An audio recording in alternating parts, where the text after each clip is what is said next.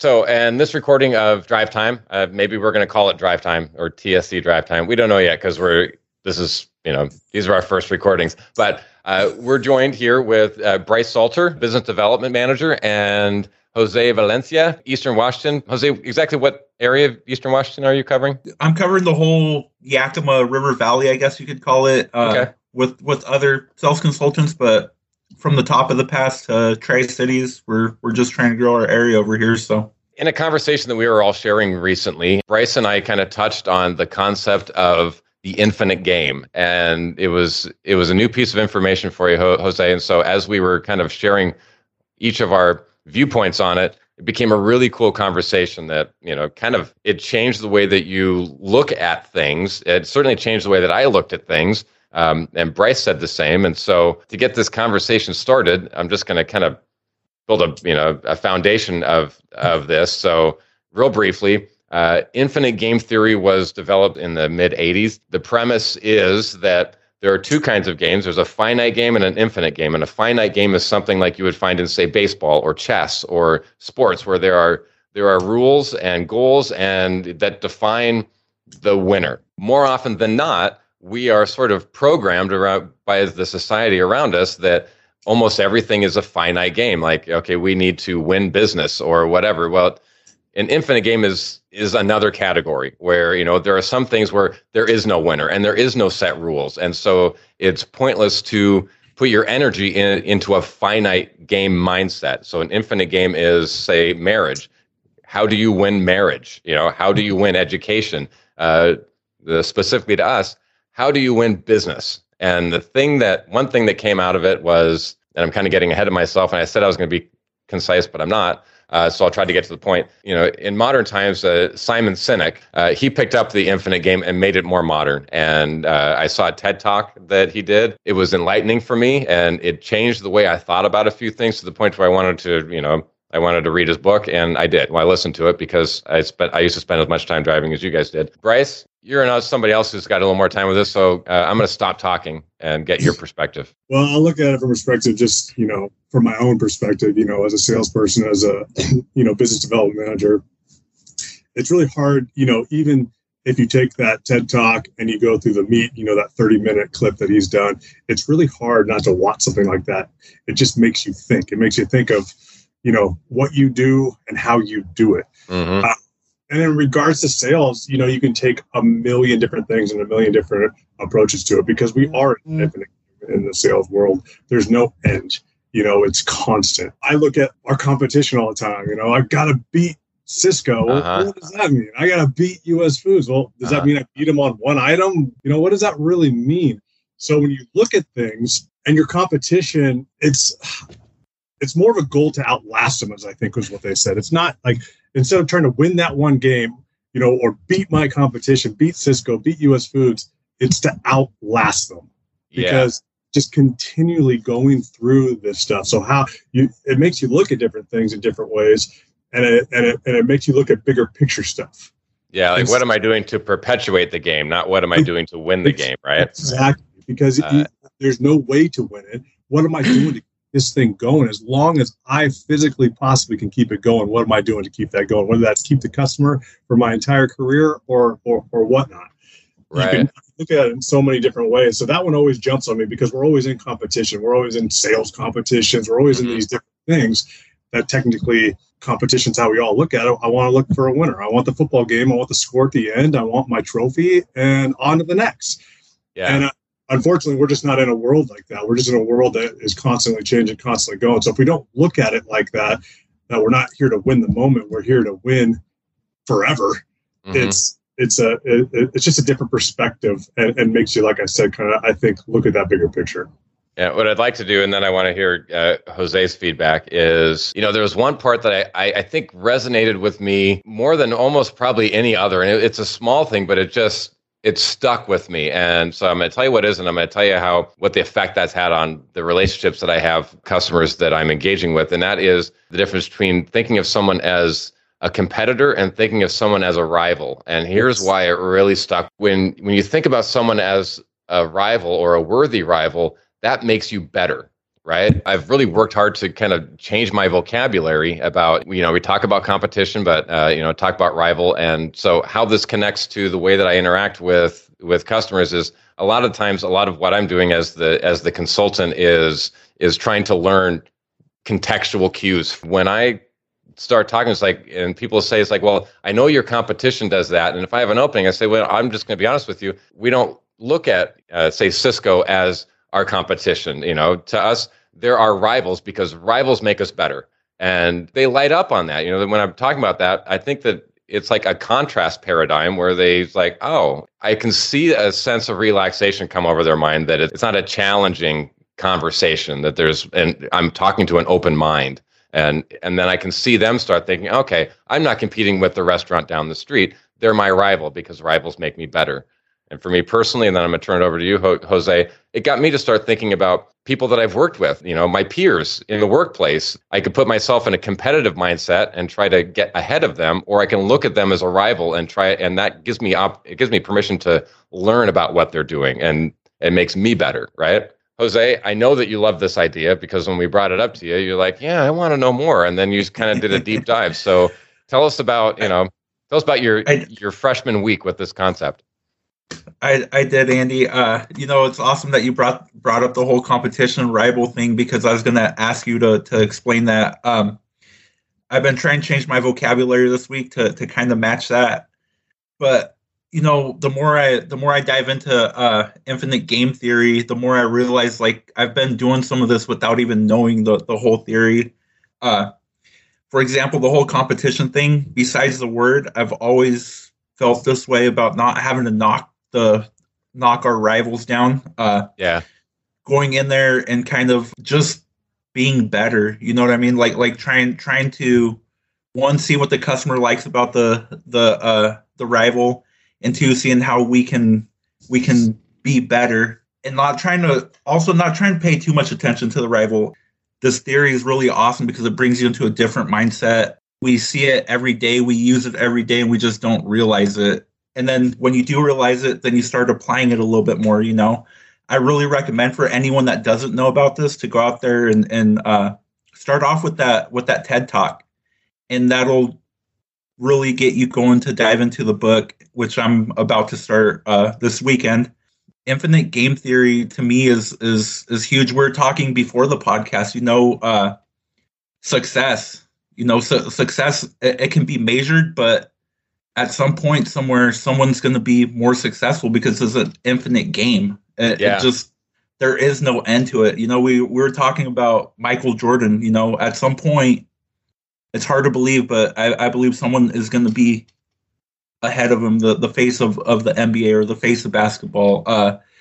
And the same with us, you know, every year we have our sales goals and we try and hit them, or we hit them. And then the next year we want more and more and more. And it's like, when does it stop? You know, it's infinite. Like if you don't, again, goes back to Bryce. Sometimes our goals are to keep that customer for our whole career, right? And that's, there is no, to me, there is no like, oh, that's enough. Like, I'm going to drop that customer because I've already had him for 10 years and we're going to move on, you know? So it's kind of like the distinction between, you know, having an achievement and having a win. Yes, correct. It's a subtle shift, but it can be relevant. Two things come to my mind. First thing is, you know, we keep talking about this TED Talk of Simon Sinek. I'll drop a link into wherever you find this recording. And the second thing is, I just wanted to say one more thing about rivalry. And it's one thing to start contrasting rivalry. I want to put a little extra mustard on this. Contrasting rivalry between, you know, Cisco, U.S. Foods, and their competition rival, and bring it into the internal space. When I was a server, once I got past that young hotshot head up my ass phase of being a server that thought he knew everything, I started paying attention to the other servers. There were some people that were just so legitimately bad at their job that they couldn't, you know, their apron was covering their ass and not their front. But I was still listening to them, and sometimes the ways that they would like present specials, or, you know, interact with people, or see how they would kind of set themselves up for a turn, I was able to get some key insights into ways that I could take some of their habits and make them mine, that, you know, that some of those things made me better. So sometimes those rivals aren't even people that of our caliber, but everybody's got something to offer, right? Yeah. Any other key takeaways on this concept? Or it sounds to me like this is just, hey guys, this has been a philosophy that has really helped me and has resonated through a lot of what I do. Is there any other things that stand out for you guys? I mean, there's a couple quotes that always, I mean, there's like, you write a million notes even when you're in that little 30-minute TED Talk, yeah, because it just, like I said, it makes you just open your eyes and just think in a different way. But a couple of them that stood out to me is no such thing as being the best, only being ahead or behind. Yeah. Mm-hmm. That's right. I mean, I'm going to be the best salesperson, you know, on the planet. Well, what does that mean? You know? And, well, it's quality of life, too. When you start thinking of, okay, I had an ahead day, I had a behind day, is so much more kinder on yourself, you know, on your self-awareness and anxiety and everything else than it is like, I failed or I won, right? Yep. And when that ultimate goal is to become a better version of yourself, that's the ultimate infinite game. So you said before, you're taking your surroundings, you're looking at other people, you're picking up best practices, you're kind of making a plan and doing everything you can to kind of be the best version of yourself. And if you're in that mindset, in that type of game, I believe personally success will follow. Let's take just a couple minutes here at the end to, you know, move this thought concept from our own personal development as territory sales consultants or, you know, individual entities within Harbor, and talk about how this applies to Harbor. I mean, I like saying this because it's a fun sentence, but we're a 100-year-old startup, right? But something else, a conversation I have with people is like, I believe that our rivals are still committed to a finite game, right? And I think that they're stuck in that because these are publicly traded corporations that have to report to shareholders every 3 months, right? Price and numbers are given outweight importance. We're a fourth-generation company that, you know, that are striving towards having another generation of Harbor after that. So it's not necessarily about every quarter, it's generational, and that's significant. I mean, how do you feel like this applies to us as a company? Because a lot of what we do is sell value and not price, and that comes from telling the Harbor story, and we keep talking about that. So how does this connect, guys? I think, real quick, I'll jump in, Jose. I'll be quick, though. I mean, you know, like, again, I keep referring back to that TED Talk just because that's fresh in my mind. But, you know, he listed, you know, 5 things, you know, and the one that sticks out to me as a company and what we're trying to do and what we're in the middle of doing and what I actually think we're doing a really good job is, you know, building that trusting team. You know, it's so important from a culture standpoint for everything, but for your employees to feel empowered and trusted to do their job, because when they're trusted to do their job, they're going to go above and beyond. They're going to do the extra. It's not waiting for somebody to find out what I did wrong that day. It's easy to say, but not easy to do, to build that trusting team. And then, you know, once you find that one person and you put him in that position, trust that you put the right person in the right position to succeed and give him the freedom to succeed. I think that is something that our competitors are not doing, but so it's very regimented. It's very, you do this, you do that. And if we go along the lines of trusting our teammates, trusting the people we work with to do the correct job day in and day out, that's where we're going to see those big leaps and gains against our rivals, in my opinion. Yeah. What's going to be better in a very holistic way is holding someone to task or unleashing their potential. You know, what's going to be the most beneficial for, in a holistic way, for everyone? And I absolutely believe that having a mindset and a commitment, culture and freedom unleashes potential. Jose, what do you got to say about that? You know, I agree with everything Bryce just said. The culture at Harbor is just so much greater than you know, at the competitor, and I know this because I've been there at one of them. Rival. Just having the freedom and the ability to, like Bryce said, unleash myself, and it just, I get so pumped when I walk into a customer and the prospect, and I'm able to tell the story, and being on both sides of the business here with a family-owned company and the corporation, I'm truly able to speak on Harbor's behalf on why I'm happy to be here and why Harbor is the right choice to partner up with the person. And this is infinite, because if we keep going this way, it's what these operators need. They need someone that has their best interests in mind and not force them to buy things that they don't need, or, you know, just building that trust of that Harbor is going to take care of them and be here for them. I'm excited about everything that Harbor has to offer at this point, and it just makes going in and talking to people just so much easier and so much better. And I think if we keep this up, it's just we're slowly going to snowball effect that into just keep on going and not worrying about rivalry and all that other stuff. So, yeah. So, Jose, I'm going to put you in an uncomfortable situation. In the context of the infinite game that we're talking about, we also talk a lot about, you know, how enthusiastic we all are about culture and then telling our story. Can you make those connect? How does this new information that has captured your imagination of finite versus infinite game, the way that it did for Bryce and I in our own unique ways, how is that connecting for you? And if it's not quite connecting, what's the potential that you see for it connecting and influencing you and the way you do things in a positive way? I think you guys earlier spoke something about being able to, at the end of the day, you said it earlier about a good day and the bad day. You know, ahead days and behind days. Yeah. Mm-hmm. Yep. Ahead days and behind days. You know, I think for me, before this whole concept, it was all just measuring of, like, I was paying attention to, like, these goals that I had that were like, okay, I'm going to get here and then here and then here. And now it's like being able to, you know, I want to be successful, realizing that I'm not going to be like Bryce said, how do you become the best salesperson? You know, it's just a crazy theory and mindset. And I think that in the future, it's just going to propel me to be a better version of me, of myself. And okay. So it's taking it away from the tedium of task accomplishment. And it's moving it into motivation. Is that what I'm hearing? Yes, correct. Okay, correct. Cool. Yeah. What do you think about that, Bryce? I absolutely think it's different for everybody. Yeah. And I won't say the same for everybody, but eye-opening for everybody. Everyone takes these and kind of applies them internally. Mm-hmm. So they might come out just a little bit different, but the concept, I believe, is really the same. Right. And looking at all these different things, and like I said, you could take so many different things from them.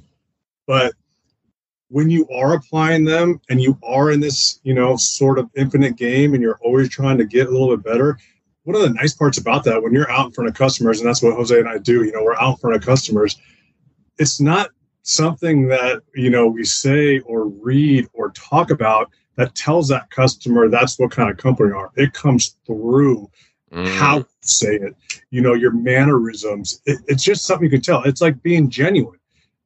You can maybe fake genuine for a couple weeks, but that's not something you can fake long term. You know, it comes through, and so it's one of those things when you're playing this game and you're really committing yourself to that way of thinking. It comes through naturally. It's not something I'm reading off a page. It's not something I'm, you know, trying to plagiarize or anything like that. It just shows, and that's where I think a lot of that difference is, or at least a lot of difference in what we do. Bryce, you stated that like.